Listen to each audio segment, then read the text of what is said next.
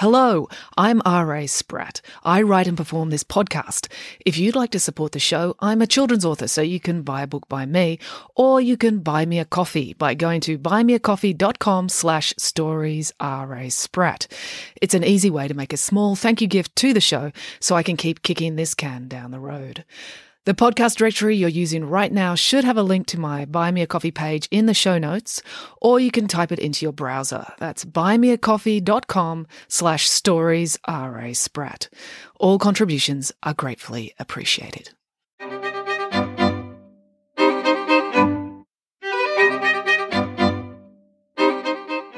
Hello and welcome to Bedtime Stories with me, R.A. Spratt. Okay, so today we're reading my book, The Peski Kids 3 Stuck in the Mud, and we're halfway through Chapter 10, The Home Front. Here we go. Downstairs in the kitchen, Dad and Ingrid had heard every word of the argument. They hadn't just heard it, they had seen it. The light fitting rattled and shook as April stomped off and slammed the door. Oh dear, said Dad. I worry about April. She's so angry. She is fine, said Ingrid, as she sipped her cup of tea. It is good to let emotions out. But she never keeps them in, worried Dad. It is healthier, said Ingrid. It is the oldest boy I worry about. Who? asked Dad. Joe, your son, said Ingrid. He keeps his anger buried. Maybe he hasn't got any, suggested Dad. Ingrid shook her head. He must. After all the boy has been through, their mother disappearing, all her lies, you abandoning them. I didn't abandon them, protested Dad. I was taken into hiding. Ingrid shrugged. Children are simple. To them it is all abandonment. She kept sipping her tea. Dad didn't say anything. His hands were shaking too much to hold a beverage. The doorbell rang. Dad practically fell off his chair. Who could that be now? he asked. I'm not used to having this many visitors. You had better answer it, said Ingrid. Can't we just be really quiet and hope they go away? whispered Dad. No, said Ingrid. I'll answer it, April called. They heard her banging her way down the stairs.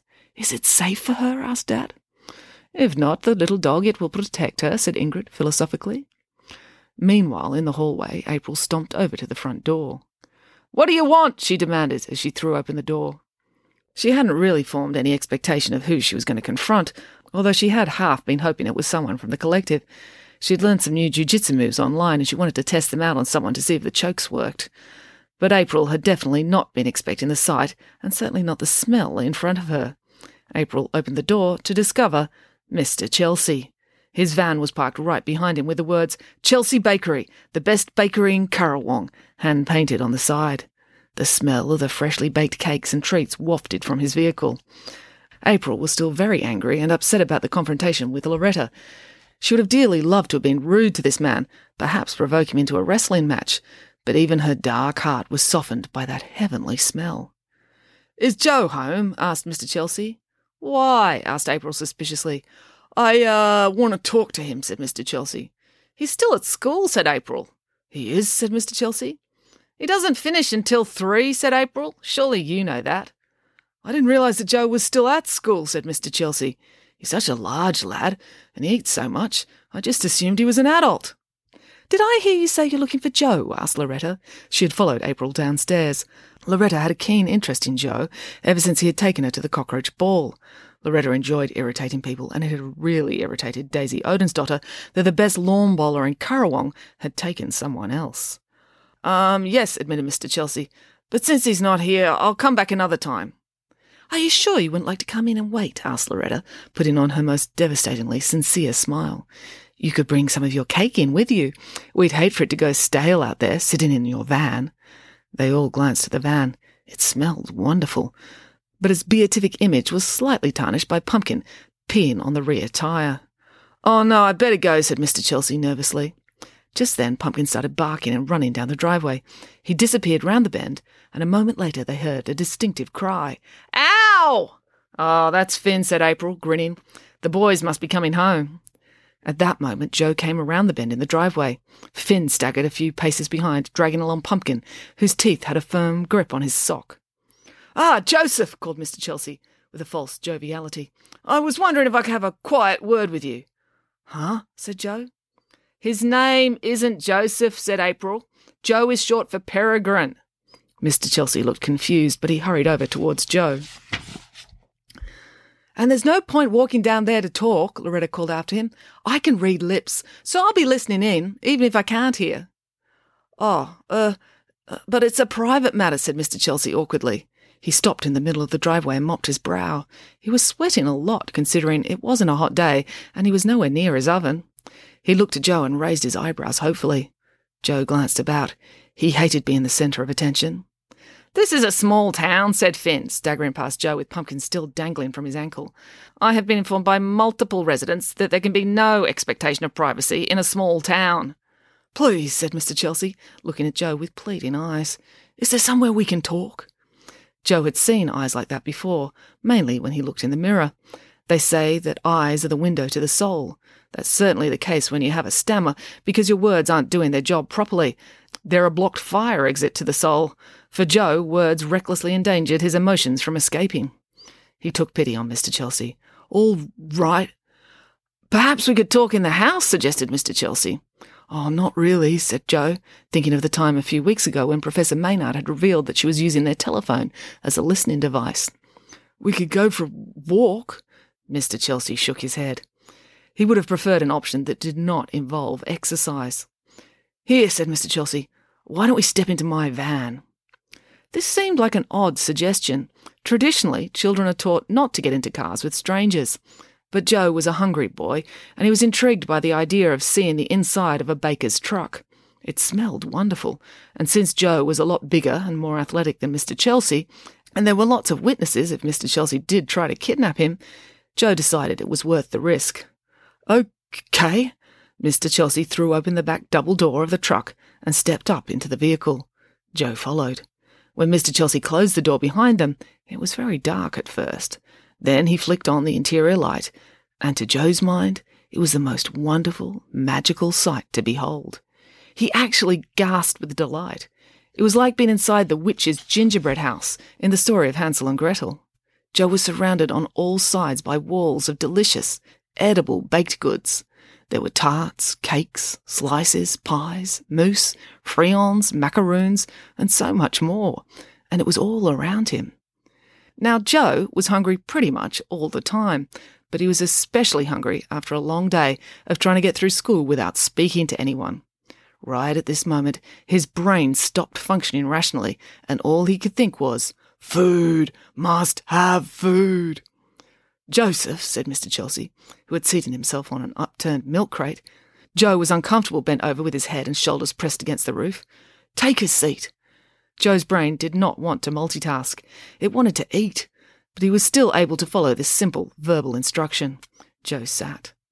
I have a proposition to put to you, said Mr. Chelsea. I would like to give you all this food.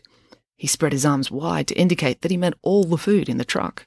Joe's brain practically went into shock. It was so excited to be hearing exactly what it wanted to hear. All of it, gasped Joe. Yes, all of it, said Mr. Chelsea. And more. More, whispered Joe. If you can just do one little thing for me, said Mr. Chelsea. Joe nodded. He didn't want to open his mouth. It was watering so badly, he didn't want the saliva to spill out and form a puddle around his feet. I need you to win the mud run, said Mr. Chelsea. Joe's brain stalled. It couldn't process why a man with so much cake would be asking him to do this. If you do, said Mr. Chelsea, I will give you a year's supply of as much baked goods as you can eat.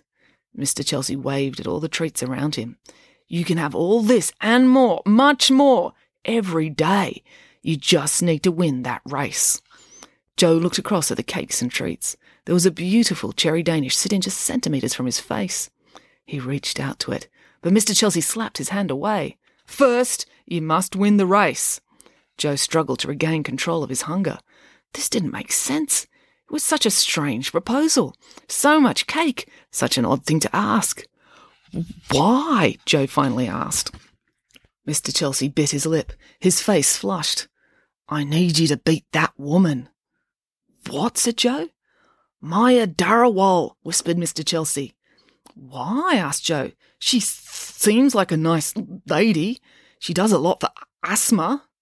Because this race is breaking me, said Mr. Chelsea. Now his eyes started to water. He dabbed at them with the corner of his apron. Joe was horrified. The only thing worse than when a girl started crying was when grown men started crying. He was beginning to regret getting into this otherwise heavenly van. Do you mean? asked Joe. If she wins, continued Mr. Chelsea, there'll be international news coverage. They'll be talking about it everywhere, and everyone will be asking me why I don't match the women's prize money to the men's. So why don't you? asked Joe. I can't afford to, wailed Mr. Chelsea. This is a small town. I may make delicious cake, but there's a limit to how much money I can make selling cake to 8,000 people. Oh, said Joe, beginning to wrap his mind around the nature of Mr. Chelsea's problem. I can't really afford the prize to the men's winner either, said Mr. Chelsea. It was that Brad Pedlar. He changed everything when he took over as race organizer two years ago. He wanted everything to be bigger and better. Joe frowned. Surely better was better. You see, continued Mr. Chelsea, I knew him when he was a boy. He used to deliver bread for me. His mum made him get the job. He was chubby, you know. She thought if he cycled 50 kilometres a day, he might lose weight. Did he? asked Joe. Of course not, said Mr. Chelsea. He was cycling 50 kilometres a day, but he had pannier bags full of cake. My customers never got their full orders, and he never lost a kilo. But I was fond of the lad. When he came back to town a couple of years ago, he took me out to lunch, buttered me up, then put the contract in front of me to sign. I didn't have my reading glasses on at the time, these days he has such a forceful personality. Joe nodded. He was always agreeing to do things that he didn't want to do just so people would stop talking to him. I couldn't see the page clearly, said Mr. Chelsea. The decimal point was one spot to the right of what I was expecting. Huh? said Joe. He wasn't good at maths generally, and he never put much thought into decimals. I thought the prize money for the winner was going to be $1,000, said Mr. Chelsea. When I woke up the next morning, I saw in the local paper that I'd agreed to sponsor the race for 10 years with the winner getting $10,000. That's $10,000 I've got to come up with every year. Do you know how much cake I've got to bake and sell to make that kind of money? A lot, guessed Joe. Yes, that's right, said Mr. Chelsea. Then he added on the grant money for the winning school student. That's another $2,000. Now, if I have to match the women's prize money, I'll have to come up with even more. Oh, said Joe. The size of the baker's problem was beginning to dawn on him. Which is why I need a local man to win, said Mr. Chelsea. And everyone is saying, that man is you. But I'm not a man, stammered Joe. You're close enough, said Mr. Chelsea. You'll have to do. But I'm just good at lawn bowls, said Joe. I've never done mud running. Then practice, urged Mr. Chelsea. You've got four weeks until the race. That's lots of time. I can arrange to have mud delivered to your home so you can train right here. Oh, d- Dad wouldn't like that, said Joe. His father had very low standards generally, but he was rightly proud of his garden. But Mr. Chelsea was not a successful businessman for nothing. He leaned in and whispered his last bargaining point. I'll give you all the baked goods you need for carb loading. If you agree to this, you can walk out of this van with all the cake you can carry. Joe could not hold out any longer. His stomach outvoted his brain. Deal! he cried. They shook hands, and Joe had the cherry Danish in his mouth in less than three nanoseconds. And that is the end of the chapter. So until next time, goodbye.